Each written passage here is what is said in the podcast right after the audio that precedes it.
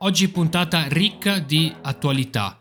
In questo episodio di Cosa si dice in Italia vi parlerò di un caso di femminicidio che ha tenuto l'Italia con il fiato sospeso per una settimana, del dibattito parlamentare sulla carne coltivata e della straordinaria vittoria della nazionale italiana di tennis alla Coppa Davis dopo oltre 40 anni. Io sono Alessandro e questo è Stivale Italiano Podcast, il podcast per chi vuole esplorare la lingua italiana. Prima di iniziare con eh, le notizie che riguardano l'Italia c'è una piccola notizia che riguarda noi. Infatti siamo ufficialmente sbarcati, siamo arrivati su YouTube. Uh, questa settimana Carolina ha avuto un'idea un po' folle, cioè di fare il nostro calendario dell'avvento. L'avvento è il periodo che eh, inizia dal primo dicembre e arriva al 24 dicembre. È il periodo di attesa di arrivo del Natale. Quindi dal primo dicembre al 24 troverete su YouTube un video, un video al giorno, in cui vi raccontiamo eh, delle piccole tradizioni legate al Natale e vi spieghiamo alcune parole italiane. Uh, spero che questo progetto vi piaccia, eh, anche perché ci richiede veramente moltissimo lavoro.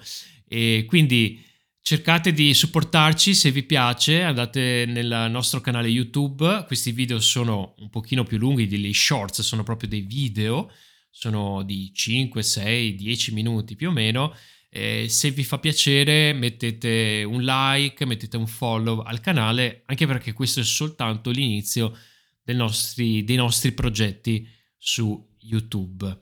Eh, iniziamo quindi con la prima storia di oggi, una storia molto triste, una storia che parla di un femminicidio.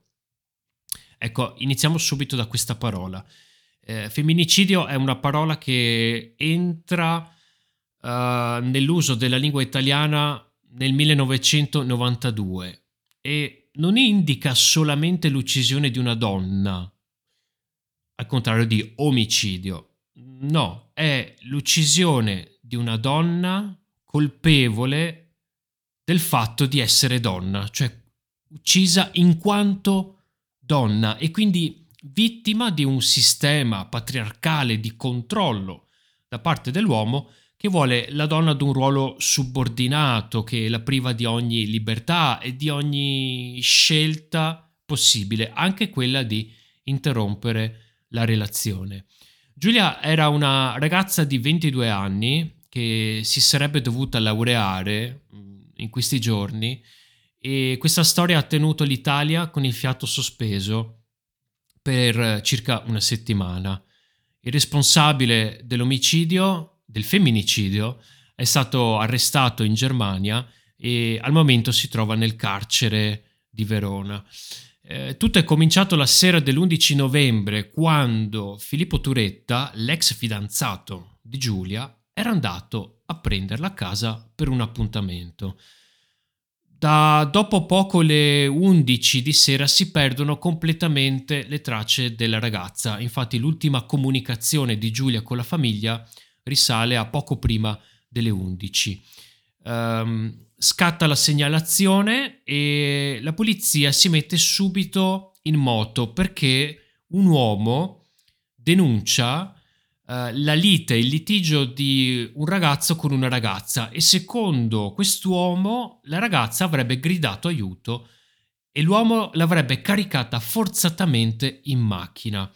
Quindi la polizia inizia da subito a um, cercare di seguire gli spostamenti dell'auto del ragazzo. Ma questo richiede molto tempo e eh, insomma non è facile essere tempestivi in questa situazione. Infatti l'Italia per tutta la settimana rimane veramente con il fiato sospeso e cominciano a delinearsi, eh, comincia a delinearsi il profilo di questo, di questo Filippo che capiamo essere una persona uh, abbastanza possessiva e vengono fuori insomma delle, dei dettagli sulla relazione tra Giulia e Filippo.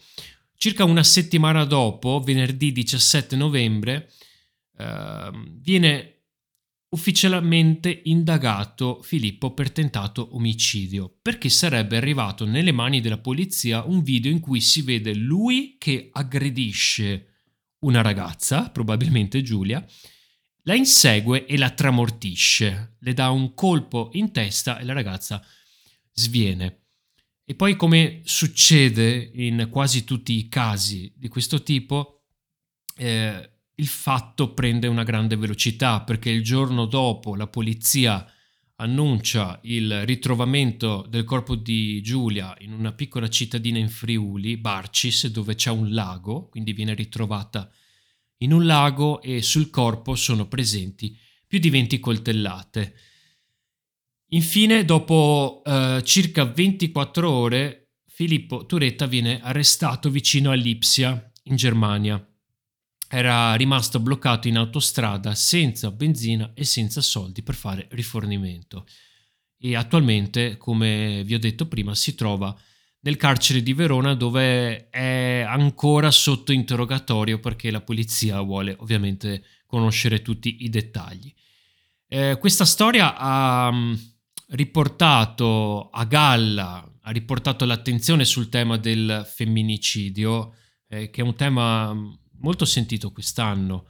Infatti dall'inizio dell'anno ad oggi, anzi al 13 novembre, questi sono i dati ufficiali del Ministero, sono state uccise 102 donne, 82 delle quali in ambito familiare e affettivo. 53, quindi più del 50% di queste donne sono state uccise dal partner o dall'ex partner. Quindi la situazione, nonostante gli omicidi in generale stiano diminuendo moltissimo in Italia, la cosa eh, angosciante, la cosa terribile, la cosa che fa spavento è che gli omicidi delle donne non diminuiscono. Gli omicidi degli uomini sì, gli omicidi delle persone sì, ma gli omicidi delle donne, soprattutto in questi contesti familiari e affettivi, sembrano non diminuire. E quindi si è riacceso questo dibattito in Italia, il problema del patriarcato, la mancanza di prevenzione, la mancanza di sicurezza. Sia il governo che buona parte dell'opposizione è al lavoro per inasprire, rendere più forti eh, le pene per i responsabili di femminicidi. Tuttavia, il tema di cui si discute di più è la mancanza di prevenzione, cercare di prevenire questi crimini. Eh, quindi c'è il tema dell'educazione sessuale, l'educazione affettiva, che al momento non è una materia scolastica obbligatoria. Alcune scuole lo fanno, fanno dei piccoli corsi, degli incontri per quanto riguarda l'educazione sessuale e affettiva ai ragazzi, ma moltissime altre scuole No. L'opposizione spinge per adottarla, mentre la maggioranza, che è legata ancora a un forte sistema patriarcale, vi basta pensare, ne abbiamo già parlato uh, nello scorso episodio di cosa si dice in Italia, il fatto che la, la nostra presidente Giorgia Meloni vuole farsi chiamare il presidente, quindi non c'è da parte del governo e della maggioranza una una presa di coscienza di questa, una presa di posizione sul fatto che l'Italia è ancora saldamente radicata ad un sistema patriarcale, quindi pensa solamente alla sicurezza, che è un aspetto comunque importante, tuttavia non è eh, il solo aspetto da considerare. Ci sono state moltissime manifestazioni in Italia su questo fatto, moltissime. Molte donne e uomini sono scesi in piazza per manifestare la loro solidarietà, ma anche la loro rabbia e l'hanno fatto comunicando un messaggio molto forte, a me è piaciuto moltissimo, cioè al posto del minuto di silenzio per ricordare la morte di Giulia, hanno deciso di fare un minuto di rumore con tutto quello che avevano con loro. Pentole, borracce, bottiglie, tutto quanto, che secondo me è stato un messaggio molto bello, molto forte, anche perché purtroppo le vittime di questo femminicidio si basano proprio sul silenzio, cioè sulla donna che non si sente protetta, non si sente eh, ha paura, ha paura di esprimere, esprimere le proprie paure. E quindi è giusto, è stato un bel messaggio appunto manifestare col rumore, quindi eh, le donne devono parlare in questa situazione, devono proprio fare più rumore.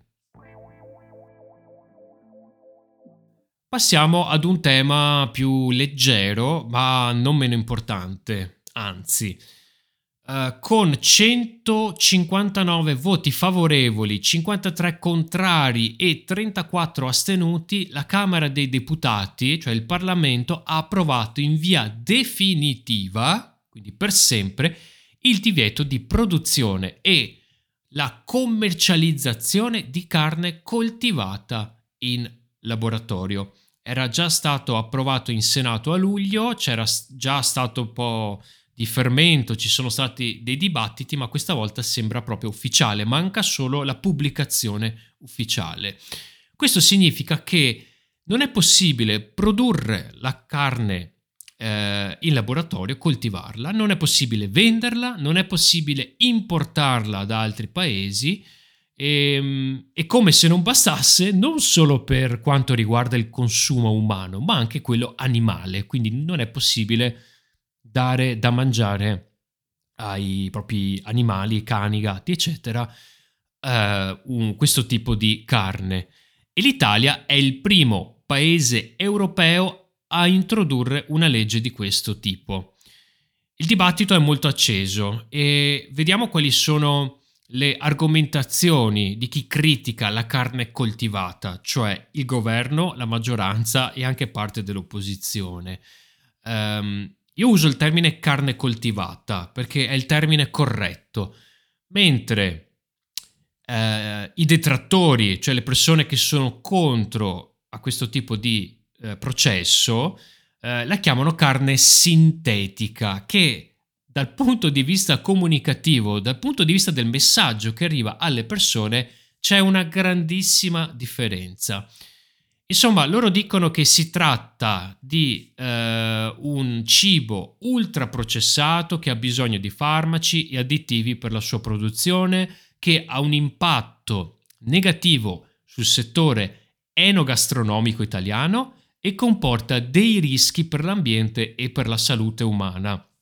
Queste sono le argomentazioni di chi è contro la carne coltivata. Andiamo a vederle un pochino, perché è un tema che a me sta abbastanza a cuore. In realtà il termine ultraprocessato è molto vago, è molto generico, eh, anche il prosciutto è una carne processata, insomma bisogna vedere anche dal punto di vista scientifico che cosa si intende, perché è molto molto molto vario. E per il momento questa tecnologia ci consentirebbe di produrre solamente carne macinata.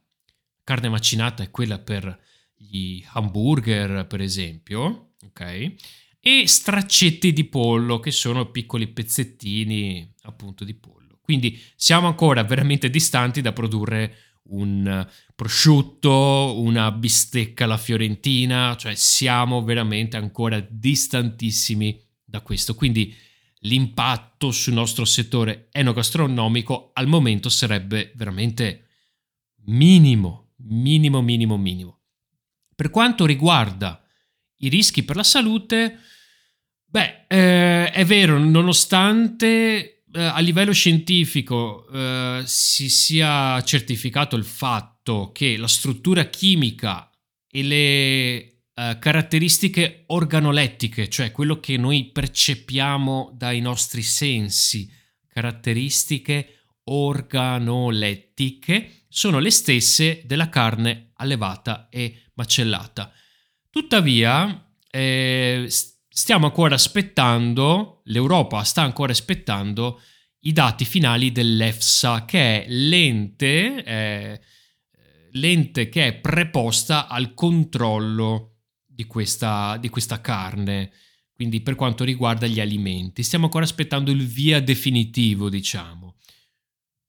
Poi, per quanto riguarda il rischio per l'ambiente, ecco, questo quello, ci, ci fa capire che questa posizione non sia proprio o è poco informata Ecco, o è poco informata, però io lo dubito perché i politici hanno tutte le fonti di informazioni corrette se vogliono trovarle, oppure puramente politica e io penso che sia questo.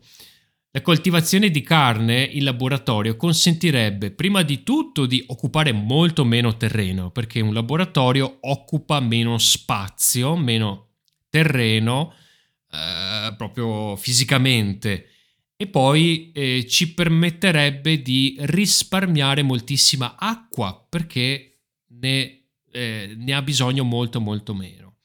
In più questi allevamenti, se alimentati eh, con energie rinnovabili, diminuirebbero le emissioni dei gas serra del 96%, cioè un bel po'. Quindi la, la popolarità di questa carne coltivata è soprattutto dal punto di vista riguarda soprattutto l'ambiente. Ecco, quindi mi sembra strano che nelle loro argomentazioni ci sia uh, questo. Ad ogni modo, ad ogni modo, ci sono state diverse proteste, soprattutto da parte della Coldiretti. La Coldiretti è Confederazione Nazionale Coltivatori Diretti che è la maggiore associazione di rappresentanza del settore, rappresentanza e assistenza dell'agricoltura italiana. Ha protestato davanti al Parlamento con dei cartelli con scritto coltivate ignoranza, il divieto alla carne coltivata è antiscientifico e anti-italiano e il presidente della Coldiretti, Ettore Prandini, avrebbe addirittura spinto e insultato due parlamentari di più Europa. Quindi c'è stata una mini rissa, diciamo, un piccolo scontro proprio fisico. Uh, e quindi questo Ettore Prandini ora rischia veramente grosso, rischia denunce, rischia di uh, perdere la sua posizione di presidente. Uh, che cosa succederà prossimamente? E stiamo appunto aspettando di capire l'EFSA che cosa ci dice, questo ente preposto al controllo di questi prodotti alimentari. E nel caso fosse positivo, nel caso uh, l'EFSA dicesse ok, tutto ok, è sicura dal punto di vista del consumo, l'Italia rischierebbe un rischio uh, di procedura di infrazione delle normative europee, perché tutte queste cose sono gestite dall'Unione Europea. Questa, uh, la, la, commercializzazione della farina di grilli, la farina degli insetti e uh, l'etichetta per dire che il vino fa male, infatti c'è un'altra procedura dell'Unione Europea come per le sigarette, mettono anche per il vino e queste sono tutte, um, sono tutte temi su cui eh, il nostro governo e il ministro della sovranità alimentare, eh, ministro dell'agricoltura e della sovranità alimentare Lolo Brigida, che è il cognato della presidente Giorgia Meloni, si oppone. Quindi vedremo, vedremo che cosa ci dirà l'Europa su questo. Io penso che, insomma, rischiamo di rimanere sempre indietro, come sempre. Questo è il futuro, il futuro. Ok, lasciamo fare le, le, le indagini, i test uh, scientifici del caso, però se questa carne dovesse essere effettivamente sana e se non ci dovessero essere eh, problemi di salute, questo è assolutamente il futuro, è una delle nostre armi più potenti per combattere tutti i problemi ambientali che stiamo avendo. Quindi io spero che ci sia un cambiamento di direzione. Eh, purtroppo una cosa che vedo anche in Italia è profonda ignoranza su questo tema. Infatti la chiamano carne sintetica. Ho visto anche dei video in cui dicono: no, no, no, io la carne sintetica non la voglio, mangiala tu la carne sintetica, chimica, eccetera, eccetera. No, il processo chimico è lo stesso che c'è per fare uno yogurt. Lo stesso identico, si prende una cellula e con lo stesso principio delle cellule staminali, delle, delle ricostruzioni dei tessuti, si può creare la carne quindi rischiamo veramente di rimanere indietro e di continuare a fare male all'ambiente ancora di più.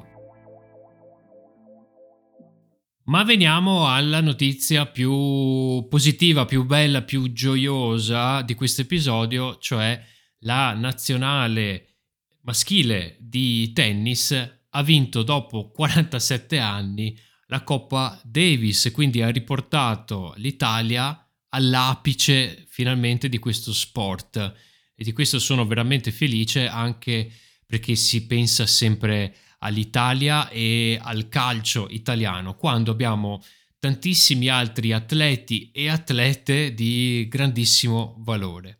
Uh, ha sconfitto l'Italia, ha sconfitto uh, l'Australia in finale. Mi dispiace tantissimo per uh, i nostri ascoltatori australiani, che so che sono in molti, però dopo 47 anni, dai, concedeteci questa piccola soddisfazione, vi prego. Uh, Matteo Arnaldi ha sconfitto l'australiano Alexei Paporin, penso di uh, pronunciarlo correttamente mentre il secondo, nella seconda partita, l'astro nascente del tennis, cioè Yannick Sinner, che ha trascinato, che ha trascinato uh, la squadra alla vittoria, ha tenuto una netta vittoria contro Alex de Minaur. Eh, non è stato necessario ricorrere alla partita di spareggio, la partita di spareggio è quando sono, c'è parità, cioè sono uguali, ma nella Coppa Davis se c'è un tipo di parità fanno lo spareggio per decidere chi è il vincitore con il doppio, eh, come invece era avvenuto nelle altre fasi precedenti del torneo. La squadra italiana, guidata dall'ex tennista uh, Filippo Volandri, nel ruolo di capitano non giocatore, ha schierato una formazione di talenti, tra cui Yannick Sinner, che è l'attuale numero 4 e nel torneo precedente è riuscito a sconfiggere il numero uno Novak Djokovic che ha sconfitto di nuovo eh, nella Coppa Davis, Lorenzo Musetti, Matteo Arnaldi, Lorenzo Sonego e Simone Bolelli. La Coppa Davis eh, spesso paragonata, viene spesso paragonata ai mondiali di calcio, ai mondiali di altri sport, eh, è una competizione molto importante e ha una lunga storia che risale al 1900 Okay? Il formato attuale è, è stato modificato nel 2018. Comprende fasi di qualificazione durante la stagione e una fase finale in una sede unica. Quindi fanno eh, durante l'anno fanno diverse partite di qualificazione e dopo fanno una finale totale in un posto unico. Quest'anno si è svolto a Malaga in Spagna e anche se non contribuisce ai punteggi dei ranking mondiali, questa Coppa Davis è apprezzata da tutti i tennisti ed è uno degli obiettivi di carriera più importanti. Prima di sconfiggere l'Australia, l'Italia aveva eh, sconfitto anche i Paesi Bassi nei quarti di finali e la Serbia nelle semifinali quest'ultima particolarmente difficile considerando la presenza appunto di Novak Djokovic che è il numero uno al mondo al momento. Ma speriamo Sinner diventi numero uno. la squadra italiana aveva dimostrato una grande resilienza, rimontando dopo aver perso la prima partita in, sing- in singolo contro la Serbia, quindi è stato veramente eh, una, una prova di resistenza. E per l'Italia eh, questa vittoria segna l'ottava finale in Coppa Davis e la quarta contro l'Australia, una squadra che aveva sempre sconfitto in passato nel 1960, 61 e 77 e il trionfo del 1976 eh, che l'ha vista eh, battere il Cile a Santiago del Cile e potete trovare un approfondimento nei nostri materiali di Patreon. Quindi Uh, se non siete ancora iscritti al nostro Patreon potete fare un giro perché sono cambiate un po' di cose. Eh, infatti abbiamo inserito un podcast extra a settimana. A partire da 2,99 euro al mese troverete un podcast extra. I materiali sono cambiati moltissimo. eh, sono molto più colorati, ci sono delle foto, ci sono degli approfondimenti, quindi eh, sta diventando piano piano una piccola raccolta di riviste, di magazine dedicate alla, uh, alla lingua e alla cultura italiana. Quindi um, se state cercando del materiale, vi piacciono questi podcast, fate un giro a vedere, anche perché avete la prova gratuita per 7 giorni. Io con questo vi saluto, eh, vi invito di nuovo a visitare no- il nostro canale YouTube dove troverete un po' di video e li troverete fino al 24 dicembre tutti i giorni. E vi invito ad iscrivervi alla nostra newsletter che è gratuita, eh, vi teniamo informati con tutto quello che stiamo facendo, vi mandiamo eh, la nostra libreria di giochi eh, e quiz sulla lingua italiana e vi mandiamo anche qualche contenuto, qualche articolo, qualche link, insomma. Eh, iscrivetevi perché è, è, gratis e avete dei, dei, contenuti, avete dei contenuti lì gratuiti che potete usare. Ecco. Quindi io vi do appuntamento alla prossima settimana per un nuovo episodio oppure passate su Patreon e durante la settimana troverete un altro episodio extra. A presto!